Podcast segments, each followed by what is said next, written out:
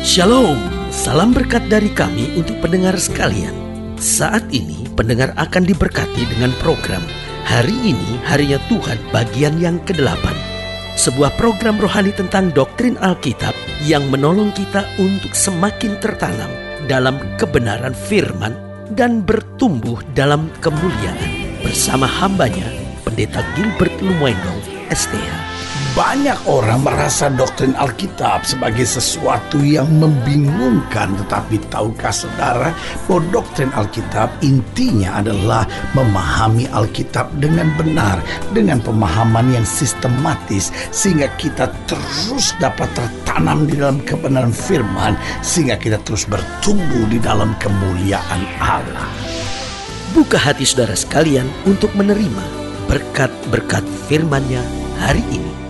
Hal yang paling hakiki dan paling mendasar di dalam kekristenan kita adalah bahwa yang kita sembah adalah Allah yang kudus. Dia bukan sekedar Allah yang maha kuasa, dia bukan hanya sekedar Allah yang bertahta di sorga, tetapi dia juga adalah Allah yang maha kudus. Nah, apa artinya dia Allah yang Maha Kudus? Yang pertama kita pelajari karena dia Allah yang Maha Kudus berarti dia Allah yang tidak dapat diduakan. Allah yang tidak dapat diduakan. Karena itu jelas di dalam dasar titah, di dalam sepuluh hukum, di dalam Ten Commandment jelas jangan ada Allah lain di hadapanku. Dia tidak dapat disetarakan, dia tidak dapat disamakan dengan Allah yang bagaimanapun, Allah yang seperti apa pun, karena Dia Allah yang kudus, Allah yang mulia, Allah yang ada di dalam kebenaran dan kuasanya. Haleluya. Yang kedua, kalau kita bicara tentang Allah yang kudus, apa artinya? Dia Allah yang membenci segala bentuk perjinahan. Karena Alkitab berkata semua dosa dikerjakan di luar tubuh, tetapi dosa perjinahan dikerjakan di dalam tubuh. Nah ini bukan berarti bahwa Allah mengiakan dosa yang lain. Allah tegas terhadap dosa.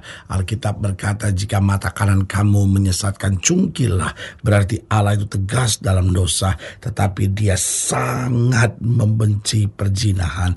Kenapa? Karena perjinahan itu menghancurkan tubuh kita yang adalah bait Allah yang adalah rumah dari Roh Kudus yang sejati. Haleluya.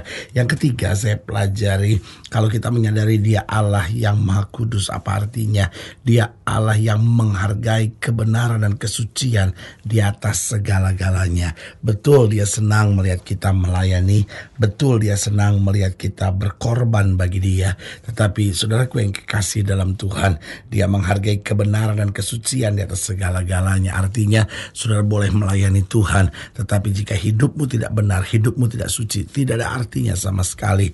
Engkau boleh saja mengorbankan apa saja yang kau punya untuk Tuhan dan pekerjaannya. Tetapi jika hidup kita sendiri tidak benar dan tidak suci, maka tidak ada artinya sama sekali. Dan yang keempat, apa artinya? Allah kita adalah Allah yang kudus. Yang keempat saya pelajari, berarti Allah kita adalah Allah yang senantiasa mau memurnikan kita. Bukan sekedar dia mau memberkati kita, tetapi dia mau memurnikan kita sehingga kita dijadikannya sebagai mempelai-mempelai Kristus yang tak bercacat celah di hadapannya. Haleluya. Selamat datang dalam program kita hari ini harinya Tuhan. Sebuah program rohani yang kembali mengingatkan kepada kita betapa pentingnya kita menjadikan firman Tuhan sebagai dasar keseharian hidup kita. Karena selama kita menjadikan firman Tuhan sebagai dasar keseharian hidup kita, kita, langkah-langkah ke depan kita penuh dengan kepastian, kemenangan, berkat mujizat dan perkara-perkara yang besar. Haleluya. Dan dalam program ini kita memang sedang membahas tentang melanggar kekudusan karena dia Allah yang kudus. Biarlah kita senantiasa berjalan dalam kekudusan dan kemuliaan namanya. Haleluya. Nah saudaraku yang kasih dalam Tuhan, dalam program ini, dalam pembahasan tentang melanggar kekudusan, kita mau sama-sama belajar dari Yeskiel pasal 20. Yeskiel pasal 20 ayatnya yang ke-39 Yeskiel pasal 20 ayat yang ke-39 sampai ayatnya yang ke-44. Demikianlah firman Tuhan. Yeskiel pasal yang ke-20 ayat 39 sampai 44. Hai kamu kaum Israel, Beginilah firman Tuhan Allah, biarlah masing-masing pergi beribadah kepada berhala-berhalanya, tetapi kemudian kamu akan mendengarkan aku dan tidak lagi melanggar kekudusan namaku. Perhatikan kalimat ini, tidak lagi melanggar kekudusan namaku yang kudus dengan persembahan-persembahanmu dan berhala-berhalamu. Sebab di atas gunungku yang kudus, di atas gunung Israel yang tinggi, demikianlah firman Tuhan Allah. Di sana, di tanah itu, segenap kaum Israel dalam keseluruhannya akan beribadah kepadaku. Di sana aku akan berkenan kepadamu dan di sana aku akan menuntut dari kamu persembahan-persembahan khususmu dan sajian-sajianmu yang terpilih, segala yang kamu kuduskan, seperti kepada persembahan yang harum. Aku berkenan kepadamu pada waktu aku mengeluarkan kamu dari tengah bangsa-bangsa dan mengumpulkan kamu dari negeri-negeri di mana kamu berserak. Dan aku akan menunjukkan kekudusanku kepadamu di hadapan bangsa-bangsa. Dan kamu akan mengetahui bahwa akulah Tuhan. Pada waktu aku membawa kamu masuk ke tanah Israel ke negeri yang dengan sumpah telah kujanjikan memberikannya kepada nenek moyangmu di sana kamu akan teringat-ingat kepada segala tingkah lakumu dengan mana kamu menajiskan dirimu. Dan kamu akan merasa mual melihat dirimu sendiri sendiri karena segala kejahatan-kejahatan yang kamu lakukan dan kamu akan mengetahui bahwa akulah Tuhan pada masa aku oleh karena namaku tidak memperlakukan kamu selaras dengan tingkah lakumu yang jahat dan busuk. Hai kaum Israel, demikian firman Tuhan. Nah, ayat-ayat bacaan ini menggambarkan betapa umat Tuhan telah bersalah di hadapan Tuhan. Tuhan memang menghukum, Tuhan memang menegur, Tuhan memang menghajar. Tetapi Alkitab berkata, aku tidak memperlakukan kamu selaras dengan tingkah lakumu. Meskipun umatnya telah melanggar kekudusan Tuhan. Tuhan memang beracara, tetapi Tuhan masih memberi kesempatan untuk mereka kembali, bahkan untuk memperbaiki sehingga mereka dapat berjalan dalam kemuliaan Tuhan. Nah, apa akibatnya jika kita melanggar kekudusan Tuhan? Mengapa Tuhan tidak mau kita melanggar kekudusan Tuhan? Yang pertama, karena kita akan menjadi alat permainan iblis. Saudaraku, kalau kita melanggar kekudusan nama Tuhan, bukan berarti Allah tersinggung, bukan berarti kekudusan Tuhan menjadi berkurang, tidak. Tetapi kenapa Allah serius dengan hal ini. Karena jika kita melanggar kekudusan Tuhan maka kita menjadi alat permainan iblis. Bukankah kekudusan itu adalah benteng yang kuat buat setiap kita.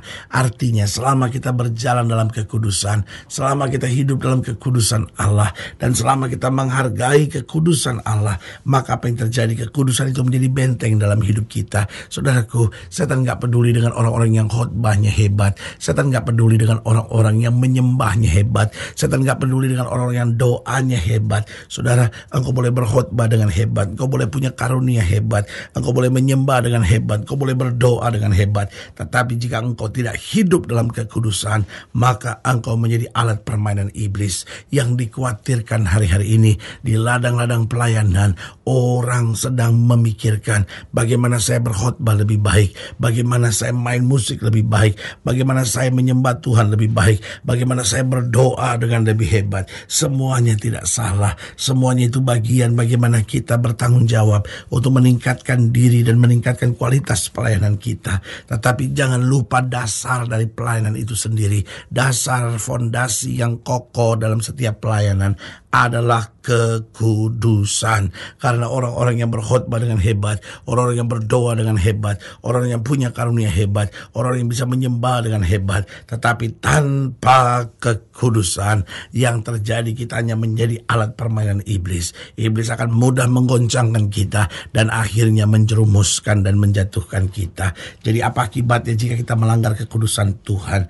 Yang pertama kita menjadi alat permainan iblis. Yang kedua apa akibatnya jika kita melanggar kekudusan Tuhan, maka kita berada di bawah hukuman Tuhan.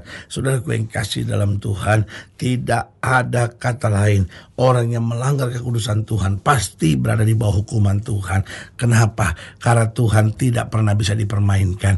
Dia Allah yang mulia, dia Allah yang kudus. Tetapi sekaligus dia Allah yang tegas terhadap umatnya. Yang ketiga, apa akibatnya jika kita melanggar kekudusan Tuhan? Bukan hanya kita menjadi alat permainan iblis, bukan hanya kita berada di bawah hukuman Tuhan, tetapi yang ketiga juga kita akan kehilangan damai dan sukacita. Bukankah damai dan sukacita kita justru kita dapat dikuatkan ketika kita berjalan dalam kekudusan. Orang-orang yang berjalan dalam kekudusan, hidupnya nikmat, hidupnya bahagia, hidupnya tenang, hidupnya tentram.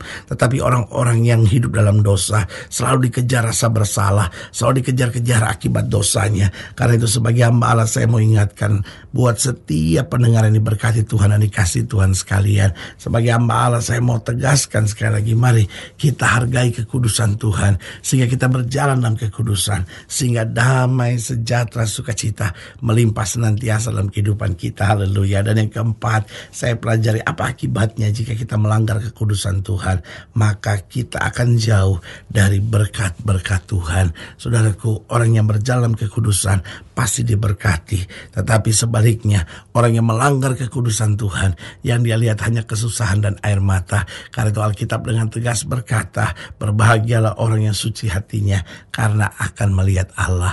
Alkitab berkata tanpa kekudusan, tidak ada seorang pun yang dapat melihat Allah. Artinya, waktu kita berjalan dalam kekudusan, kita memandang Allah. Tapi bukan hanya kita dapat memandang Allah, kita dapat merasakan kasih setianya. Dan bukan hanya sampai di sana, kita juga akan menikmati segala berkat-berkat yang dahsyat dan luar biasa. Haleluya. Saudara yang kasih dalam Tuhan, jika saudara ingin dilayani lebih jauh, hubungi kami melalui telepon, hubungi kami melalui surat, kunjungi website kami. Karena kami ada untuk membawa Bapak Ibu sudah senantiasa lebih dekat pada Tuhan dan mengalami kasih kuasa mujizat yang luar biasa. Haleluya. Secara khusus melalui program ini juga saya mau berdoa buat setiap orang yang sakit, setiap orang yang berbeban berat. Karena saya percaya bahwa bagi Allah tidak ada perkara yang mustahil. Nah saudara-saudara yang didoakan secara khusus boleh taruh tangan kanan sudah di dada dan kita akan berdoa. Mari kita berdoa. Bapak dalam nama Yesus hamba doa buat yang sakit, hamba doa buat yang berbeban berat, hamba doa untuk setiap mereka sedang menghadapi masa-masa yang sukar. Karena hamba percaya bahwa bagi Allah tidak ada perkara yang mustahil. Bapak hamba berdoa di dalam nama Yesus, Tuhan menjamah setiap yang sakit, yang berbeban berat, bahkan yang taruh tangan kanannya di dada, karena rindu untuk berjalan dalam kekudusan dari Tuhan. Karena mungkin hari-hari ini kami sudah mulai jauh dan mundur dari Tuhan. Bapak hamba berdoa di dalam nama Yesus, sehingga kami menghargai kekudusan Tuhan dan berjalan berjalan dalam kekudusan sehingga kami melihat segala kemuliaan Tuhan dinyatakan. Di dalam nama Yesus kami berdoa haleluya Amin. Saudaraku yang kekasih dalam Tuhan, kita sudah berdoa ingat tidak pernah Allah lalai menepati janjinya. Ini saatnya buat kita untuk bangkit, bersemangat, bersuka cita dalam menghadapi segala perkara. Karena kita tahu Yesus hidup, Yesus berkuasa dan selalu menyediakan yang terbaik buat anak-anaknya. Haleluya. Doa saya menyertai saudara sampai berjumpa pada program berikut dan jangan lupa jadikan hari ini harinya Tuhan. Haleluya.